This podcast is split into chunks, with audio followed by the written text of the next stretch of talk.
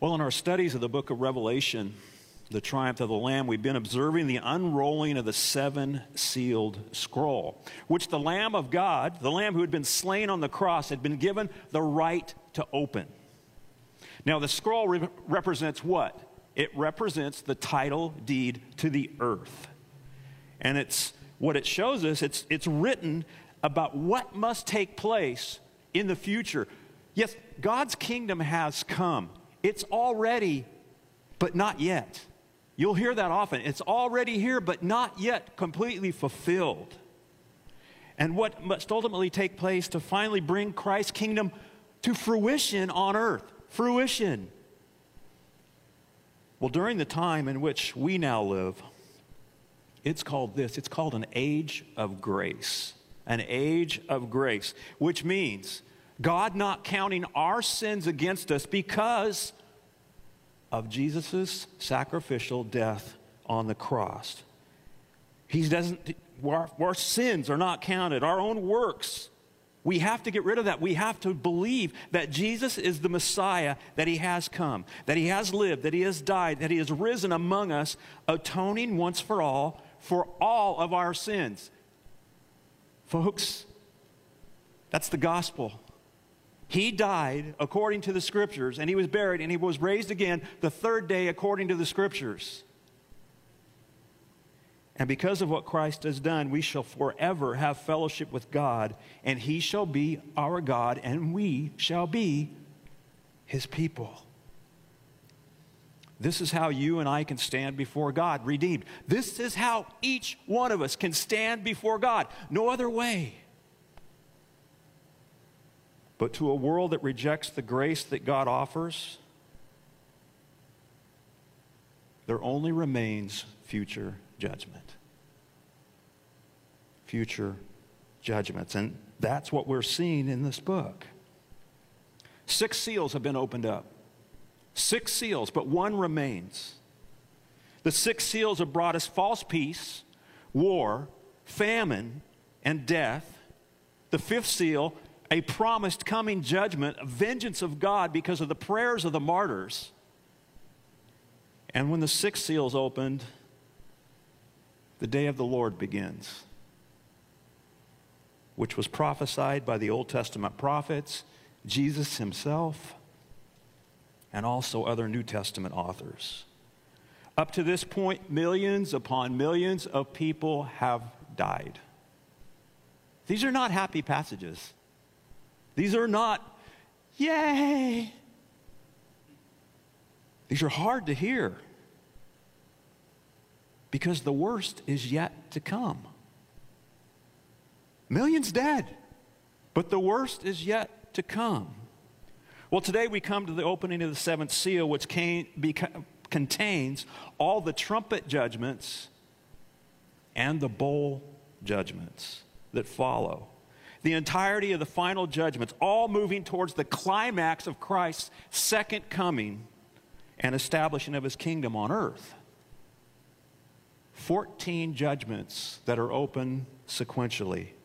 If you're taking notes, the, the note that comes in your bulletin, you can turn on the back side of it, and it shows you a little bit of how Revelation is, the, how, how it's written how it's contained, how the, the seven seals, the seventh seal goes to the, the seven trumpet judgments, and then the seven trumpet judgments to the seven bowls. Well, the seals that have been opened thus far have taken place in the first half of what is known as the Great Tribulation. But the timing cannot be precise. We don't know the exact timing of it. But one thing we can ascertain from the text when the seventh seal is opened, and when the seven bowls follow in a terrifying and horrifying chain of events, make no mistake, these are terrifying, they are horrifying, they're awful. Which ultimately leads to Christ coming back with his own to judge who is left alive and all who have died throughout history. Well, it's time to somberly and soberly look at the seventh seal the first four trumpets blow. That's the name of our passage this morning. And I'm going to separate the passage into two, two parts. the events preceding the trumpets blowing and the events accompanying the trumpets blowing. And we start, and we start with the events preceding the trumpet blowing.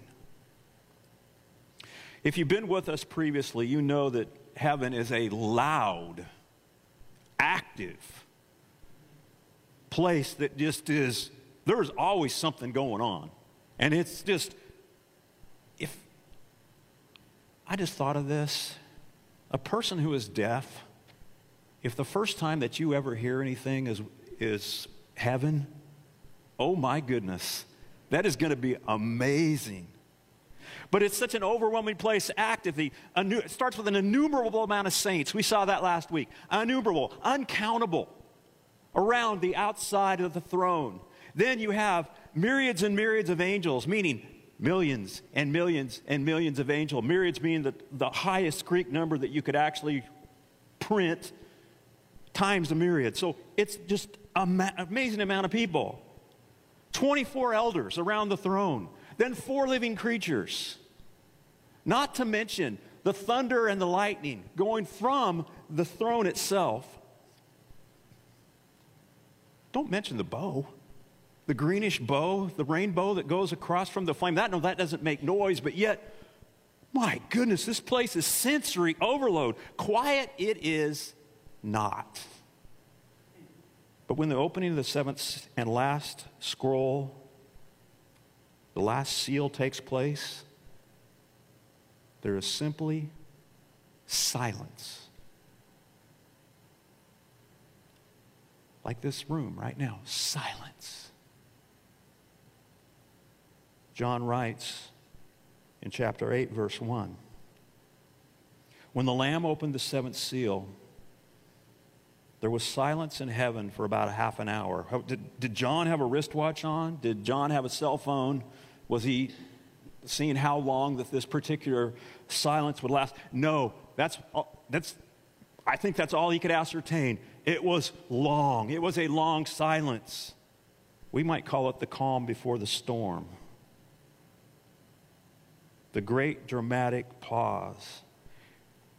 It's as if one commentator has written, like before the foreman of a jury reports a verdict. For a moment, there's perfect silence, and everyone awaits what is to follow. Everyone is silent. They're all watching. Basically, the thought is they can see what is on the scroll, they can see what is written on the scroll, and they just. Well, if you're like me, silence can be deafening. And it can be unnerving. But before God, silence is something that is called for. Zechariah wrote, Be silent, all flesh, before the Lord, for he has roused himself from his holy dwelling. Again, on your face. Silence, quiet. What is God going to do? We can safely say the question that the martyrs asked in chapter 6, verse 10 How long, O sovereign Lord? How long? until you avenge our blood is now answered. It's being answered. It begins now. The Lord answering his people's supplications. Well, John now notices two, two beings, or two new beings, not two beings. He sees new beings. And these servants are very important. Look at verse 2. He said, Then I saw the seven angels. Again, words are important. It's called a definite article. The angels who stand before God, and, the seven, and seven trumpets were given to them. Now, we're not going to spend too much time here because no one really knows. I mean, they have ideas who these seven angels are because they're, they're written in the Old Testament, especially in the, in the non biblical portion of it. But they're, they're not your run of the mill messengers. They are the angels that stand before God. They do God's bidding and they stand before Him day and night. Day and night. Are they the most important angels in the hierarchy? We don't know. But they have an important task of blowing the seven trumpets. I brought up this morning For those of you who think that they're going to blow things like Steve Fleischhauer plays, believe me, I'm not going to play this. This is called a shofar. This, is, this comes from an animal horn. And they hollow it out and they use this and then they put it to their lips. And somebody who has actually has the ability to do this, they play it and it makes a loud noise which is unmistakable and piercing. So, again, a shofar. That's what kind of horns these angels are handed. Well, why trumpets? Why these trumpets? Because they're an important part of the national life in Israel. Trumpets were blown to gather people. Oh, you hear that? We got to go. They're blown to announce war. And they announce special times and special events. The prophet Joel wrote about this day. He wrote, Blow a trumpet in Zion Sound an alarm on my holy mountain. Let all the inhabitants of the land tremble, for the day of the Lord is coming. It is near. Now, while the angels are lining up, and I still believe it's silent while they're doing this, there are other things going on. Again, things going on, they don't have to make noise, but you can still see what is happening. I'm going to ask you this a total aside but it is relevant to our passage today. How often do we feel that our prayers go unanswered? Don't, don't raise your hand now because you'll be th- thought of as unspiritual. Speaking of silence, many times we come to believe that our prayers aren't being heard by the Lord. We know that that's not the case, but yet when He is silent, when God is silent, we often say, Why? What's going on? Church, God hears your prayers. God hears every single one of them. In fact, they're stored up, they're stored. And many times when we don't receive an answer, we might think that the supplication that we give, we, we pray for these things, we might see this might be a no. God might be saying, no, not even hearing you. That's not the case, but often it's wait. Wait for the perfect time that I will bring this to pass. Do you understand this? That God considers your prayers special? We don't often believe that, do we? We often think, well, I'm, I'm just this person here that really, I, what good am I? God hears your prayers. And He thinks that they are special. Before text messaging, before emails. Have you ever received a letter, especially from a loved one, especially from your loved one that had perfume on it? That makes something, oh, whoa, what's in here?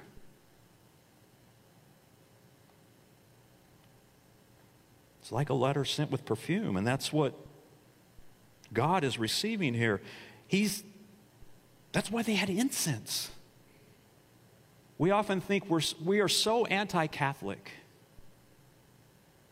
but they do have some good good word pictures that I think that they took from the Old Testament. Incense, what was incense for? Incense were the, considered the prayers of the saints being raised up and lifting up to God. It's a word picture.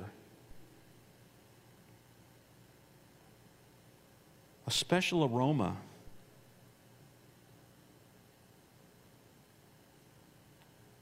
God loving the smell of your prayers. We need to pray more, church. More fervently for God to move in our lives and in the lives of those who need Him. And don't we all need Him? Verse 3 And another angel came and stood at the altar with a golden censer and he was given much incense to offer with the prayers of all the saints on the golden altar before the throne. And the smoke of the incense with the prayers of the saints, rose before God from the hand of the angel. Now we know from the scriptures that in the tabernacle and the temple, the golden altar that stood before the veil, it was used for burning incense. This was part of worship in the Old Testament.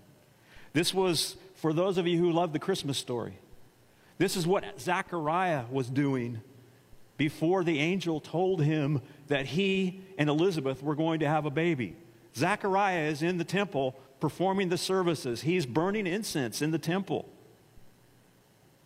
Again, burning incense on this altar was a picture of prayer ascending to God. What do you think that most of the prayers were that the martyrs were praying? Let you think through that for just a second. I think it was probably this. Jesus told us to pray this way Our Father who art in heaven, hallowed be thy name. Your kingdom come, your will be done on earth as it is in heaven. Your will be done. God, take care of this now. We saw in, in Revelation 6 how long not because of what we've done, not because of because we've been killed, but how long, God, are you going to put up with this? God, how long are you going to let your name be profaned? God, let your kingdom come. God, defeat sin. Lord, avenge, your de- uh, avenge our deaths for your name's sake. Not for our name's sake, for your name's sake. And dramatically and unexpectedly, the silence is shattered and the supplications are answered. The silence is shattered, and it's not something that we would think would happen. Then the angel took the censer and filled it with fire from the altar and threw it on the earth.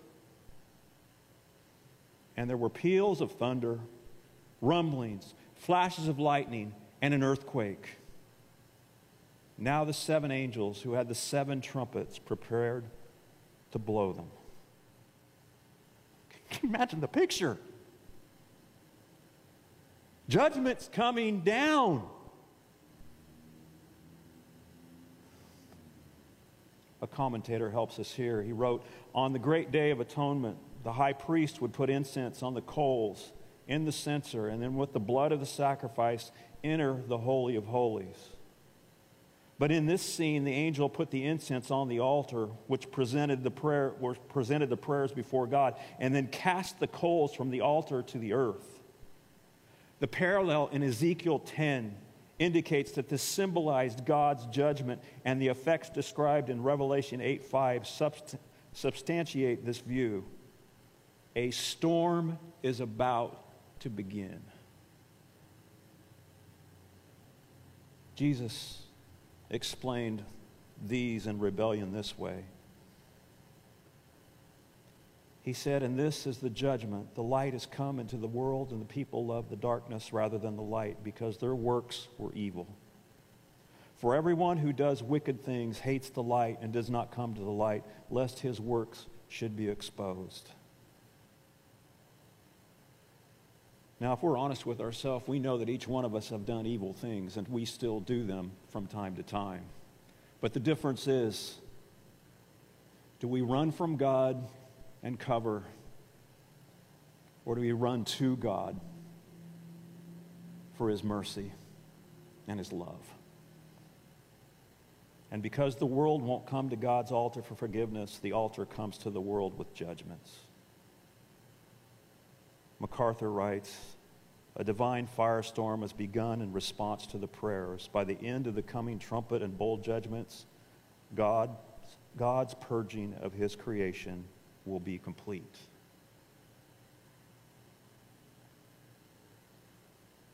We witnessed the events preceding the trumpet's blowing, and now we somberly observe the events accompanying the trumpet blowing. The first four trumpet judgments are connected and interdependent. God using his creation to judge those who worship it rather than the Creator. Make no mistake, we have all been given the responsibility to be good stewards of our planet. Each one of us have been given the responsibility to steward our planet well, but it seems that very few people get it right. Many people are not in the center. Many people are on one side or the other. Either they destroy nature to achieve their intended goals or worship it by putting vegetation and animals ahead of human life. There is a balance. There is a balance. But make, make no mistake, this is God's world. This is His world. He created it, and He now judges mankind with His creation.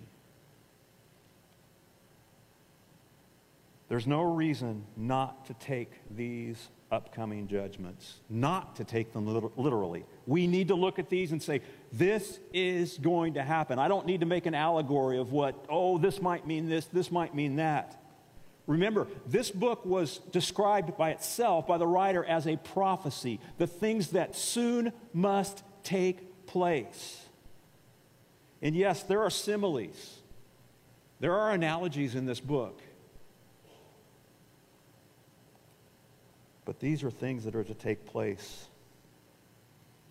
And they've happened once before. Danny, what do, what do you mean by that? Many of these things happened in Egypt when God, with his mighty right hand, took his people from, from Egypt out of there on their way to the promised land.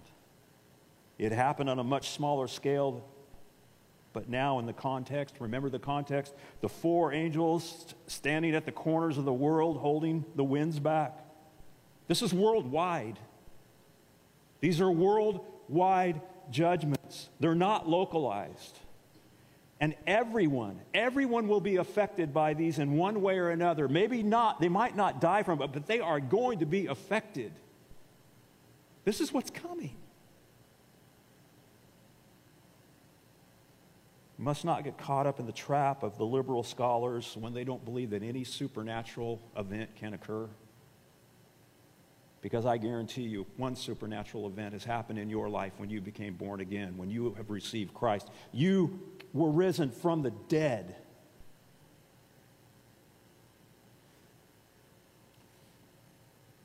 The first trumpet. Vegetation is targeted. As you listen to the next seven verses, you're going to hear a third, a third, one, one dash three, a third used 11 times. Also, look for patterns of three. This is the way that John wrote it. As catastrophic as these judgments will be, a third, a third, a third. This is not the end because there's two thirds left. God is still merciful here. He's still allowing folks to come to Him. There's a third left. How bad will it be? How bad will it be? Well, the first trumpet, one third of the trees are burned up, and all of the, of the grass is burned by hail and fire mixed with blood. This is scary stuff. The text in verse 7 says, The first angel blew his trumpet, and there was followed, and there followed hail and fire mixed with blood, and these were thrown upon the earth. And a third of the earth was burned up, and a third of the trees were burned up, and all the green grass was burned up. All the green grass. Not a third, all of it. Like the seventh plague in Egypt in Exodus 9. Prophet Joel also promised fire and blood in the last days. Now, I'd only be guessing if I knew how this was going to happen or how this will occur. Could it be volcanic eruptions triggered by the earthquake? Yes, it could be. Does Pompeii ring a bell? That's one, one city that was totally destroyed. The seven churches of Asia Minor, they lived in Volcano Alley. They knew what was being said here. Weather patterns disrupted because of the volcanic ash in the, in the air. Well, what's that cause? When your weather patterns are destroyed or, or altered, you have things that are called thunderstorms, and hail comes from them, and lightning comes from them. Hail causing blood to pour? Maybe the hail hitting people and causing their blood to pour. I don't know. But what it will cause are food shortages for the animals on the earth. No grass left, no alfalfa, no wheat. It's gone, causing great destruction to the water sources. It will not be a good earth day. It will not. That's what the first trumpet. Vegetation is targeted. This past Friday, my wife Colette and I were able to travel to Ventura. We had the invitation of Bradley and Lori Downing, and we got to go spend a day at the along Highway 1 over there between Ventura and, and Carpinteria. And Bradley and I were able to feed the fish. Again, we didn't catch any fish, but we did fish. We fed them for a period of time on the shoreline. And I could not help but think, because this passage, I've been studying it this week, looking at the vast Pacific Ocean. Of course, the Channel Islands are in the way, but yet you can see past the Channel Islands out, and it just goes on and on and on. And you would see an occasional fishing vessel go across, or you might see the, the boats that go out to the, to the outdoor, the uh, oil platforms. You would see them go back and forth. And you're looking at this and going, my goodness, this is going to be terrible when the second angel blows the second trumpet, trumpet and salt water is targeted. The seas are targeted. One third, one third of marine life and ships are destroyed by a burning object that falls into the water verses 8 and 9. The second angel blew his trumpet, and something like a great mountain burning with fire was thrown into the sea, and a third of the sea became blood. A third of the living creatures in the sea died, and a third of the ships were destroyed. Now, this is reminiscent of the first plague in, in, in Egypt when the Nile was struck by the staff of Moses and it turned to blood. But this is escalated to a far bigger cosmic extreme. The proportions are monstrous. And it's something like a great mountain was cast in the, into the sea. Could it be a meteor or an asteroid? We're not told. We don't know. But it was cast in. That's a possibility. Some believe it's not a metaphor, others believe it is. In the scriptures, what is a mountain considered? This is a metaphor in the scriptures. A mountain is considered a kingdom or an empire.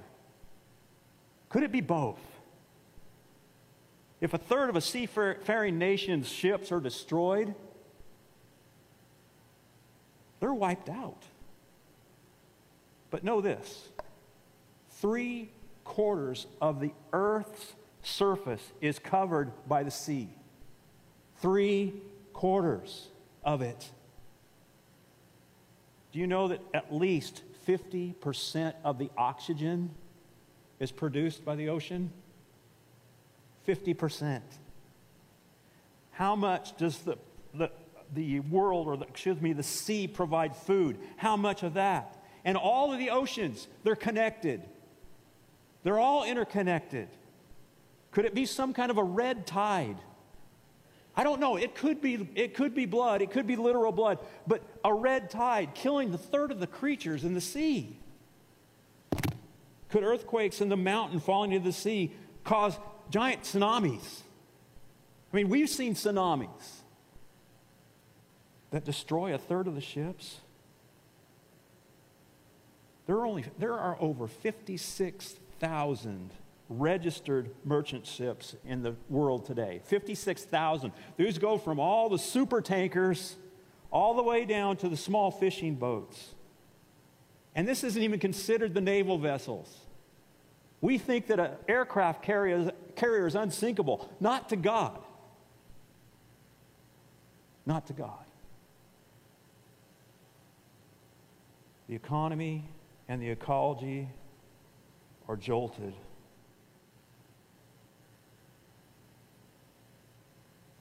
The t- third trumpet fresh water is targeted. Fresh water. One third of the fresh waters are poisoned, killing many people by a falling, falling object known as wormwood. Verse 10 The third angel blew his trumpet, and a great star fell from heaven, blazing like a torch. And it fell on a third of the rivers and on the springs of water. The name of the star is wormwood. A third of the waters became wormwood, and many people died from the water because it had been made bitter. Fresh water, the inland water, is now polluted. One third of the streams, one third of the lakes, one third of the rivers, one third of the swimming pools. They're all polluted. We think, oh, we're immune? I have a pool in my backyard. I'll be able to drink this, right? No. It falls upon the waters. This also includes wells. I know this is an obvious statement, but you cannot survive without water. You cannot. Wormwood is a, is a plant that grow, grows in wasted places. I look at this as something like an alkali weed. When people put it in, it was sometimes used, they, some people boiled it, made a tea out of it. I don't know why they would do this. But if wormwood did get inside of something, it poisoned it. At the least bit, it made it bitter. Well, how could this happen? How could, how could this happen? Warren Wiersbe gives a possibility. God has his stars numbered and named. He also has our hair, what little bit is on our heads. It's likely that this fallen star is molten and that as it nears the earth, it begins to disintegrate and fall into the various bodies of water. If a star actually struck the earth, listen to this, if a star actually struck the earth, our globe would be destroyed. So this star must come apart as it enters the atmosphere. Of course, this event is divinely controlled, is a divinely controlled judgment. Therefore, we must not try to limit it by our, our known laws of science. Don't put a limit on what God can do. If God can create the earth, He can do this.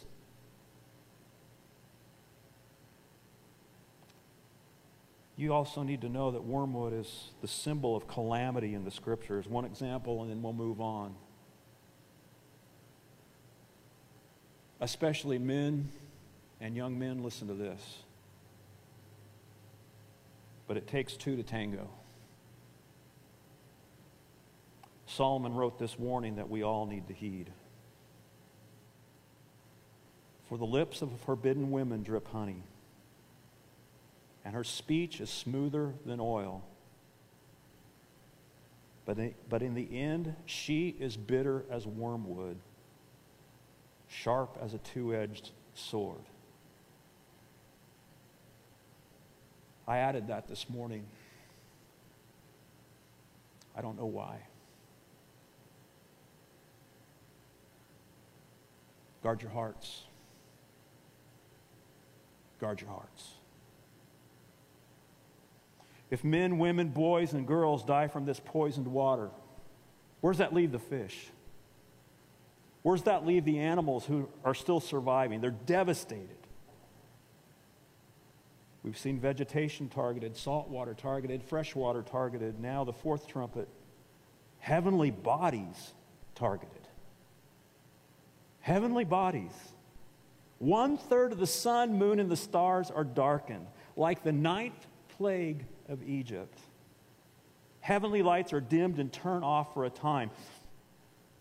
The heavens truly do declare the glory of God. We look at it and we think, oh my goodness, look at those stars. The heavens declare the glory of God. If they go dim and blacked out, they are declaring the glory of God. Believe me. Verse 12 The fourth angel blew his trumpet, and, a and the third of the sun was struck, and a third of the moon, and a third of the stars, so that the third of their light might be darkened, and a third of the day might be kept from shining, and likewise a third of the night. And we think daylight savings time is bad.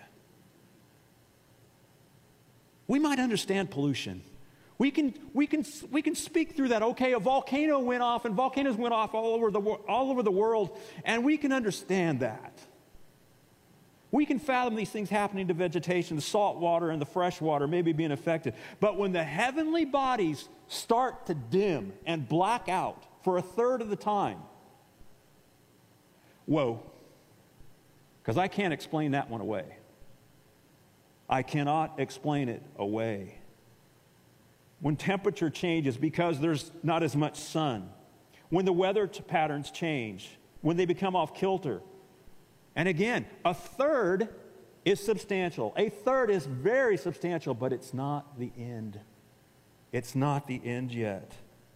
It's not total failure. This judgment will probably be temporary because in the fourth bowl,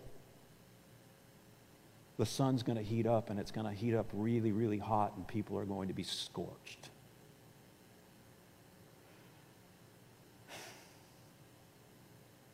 You would think that everyone would turn to God, right, and live. You would think because people are going to have the scriptures. One of my favorite professors at where I went to seminary, he was writing a book for those who are left behind, especially the Jews that are left behind, showing them that Jesus is the Messiah and you can turn to him after and when these things begin to happen. The time is not yet too late. Why do you not turn to Christ and live? Turn to Christ, who is the light of the world. But then Like today, people stay in the dark because their deeds are evil. They stay in the dark. I do not want what you have to offer. Jesus says this in John 3. And this is the judgment. The light is come into the world, and the people love the darkness rather than the light because their works were evil. For everyone who does wicked things hates the light and does not come to the light lest his works should be exposed. And if it seems that it cannot get any worse, it can't, it can't get worse than this, right? It can't be any more terrible than this. The three woes finish out our time today in chapter 8. Then I looked and I heard the eagle crying with a loud voice as it flew directly overhead Woe, woe, Woe to those who dwell on the earth at the blast of the other trumpets and the three angels that the three angels are about to blow.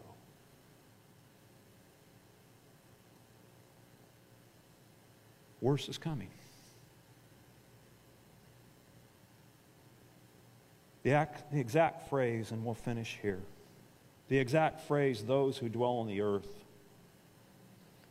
is found five times in Revelation exact, the exact way the words are written. Those who dwell on the earth, five times. People who dwell on the earth, three. It means much more than people dwelling on the earth because, as far as I know, each one of us, every person who has ever lived, has dwelt on the earth. This is not what John is writing about. Instead, it refers to a kind of people. A kind of people. Those who live for the earth and the things of the earth. Listen to me now. This is important. These are just the opposite of the people who have their citizenship in heaven. The scriptures declare this in Philippians. For many of whom I have often told you and now tell you, even with tears, walk as enemies of the cross of Christ. Their end is destruction. Their God is their belly, and their glory in their shame, with minds set on earthly things. But our citizenship is in heaven, and from it we await a Savior, the Lord Jesus Christ, who will transform our lowly body to be like his glorious body by the power that enables him even to be subject to subject all things to himself. He's speaking of those who live for now, those who live for everything they can gain now, eat, drink, and be married, for tomorrow we die. Those are the people who live upon the earth. John described this worldly, these worldly people well in his first epistle when he wrote this. He said, Do not love the world or the things in the world. If anyone loves the world, the love of the Father is not in him. For all that is in the world, the desires of the flesh, the desires of the eyes, and the pride of life, is not from the Father, but is from the world. And the world is passing away along with its desires, but whoever does the will of God abides forever. And later in Revelation, John makes it quite clear that the earth dwellers are not born again. They are not born again.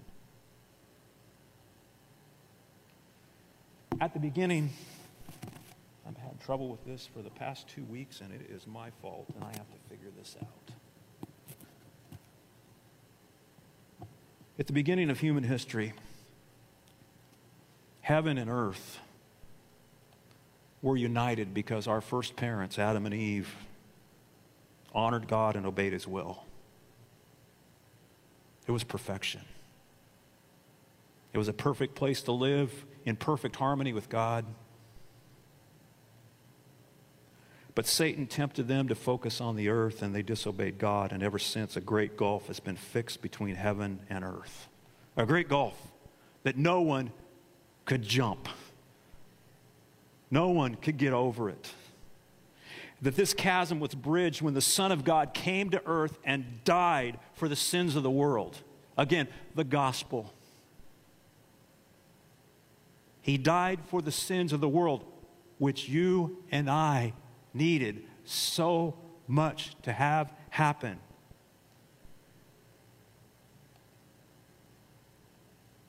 When we hear a passage like today,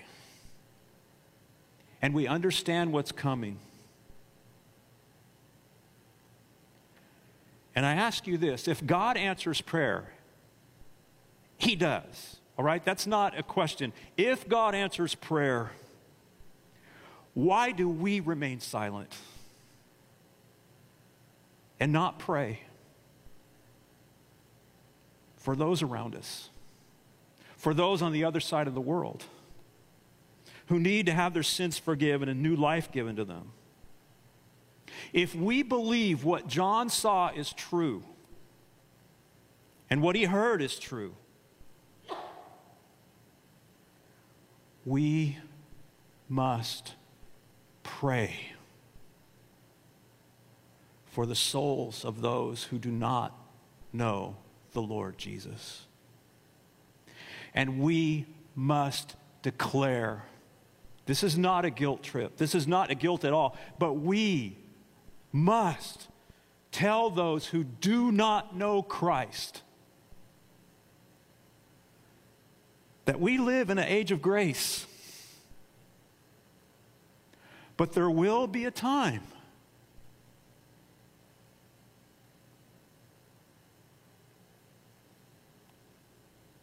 when judgment will come.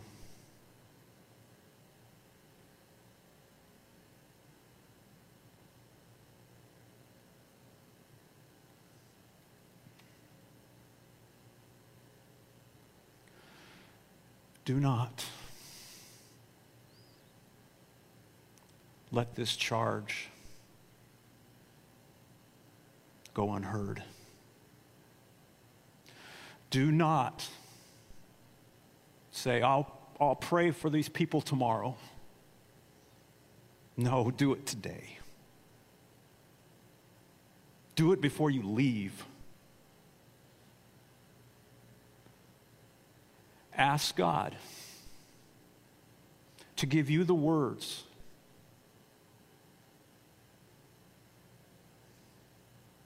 the words of life to those around us who need it. Father, after we hear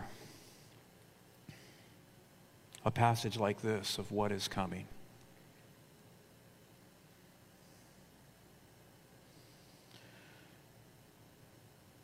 we tend to think that it won't be as bad as this. It can't be. But many times we've seen it's worse.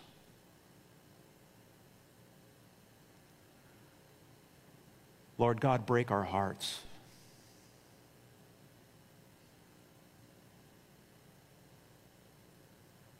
Like yours is broken. Help us see the world as you see it.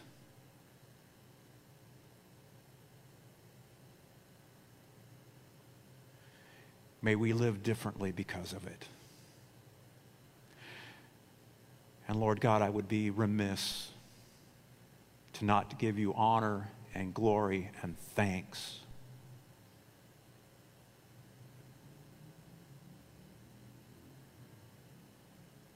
Jesus, you took the wrath that was destined for us on the cross. Thank you.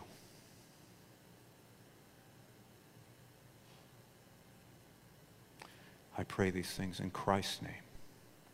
Amen.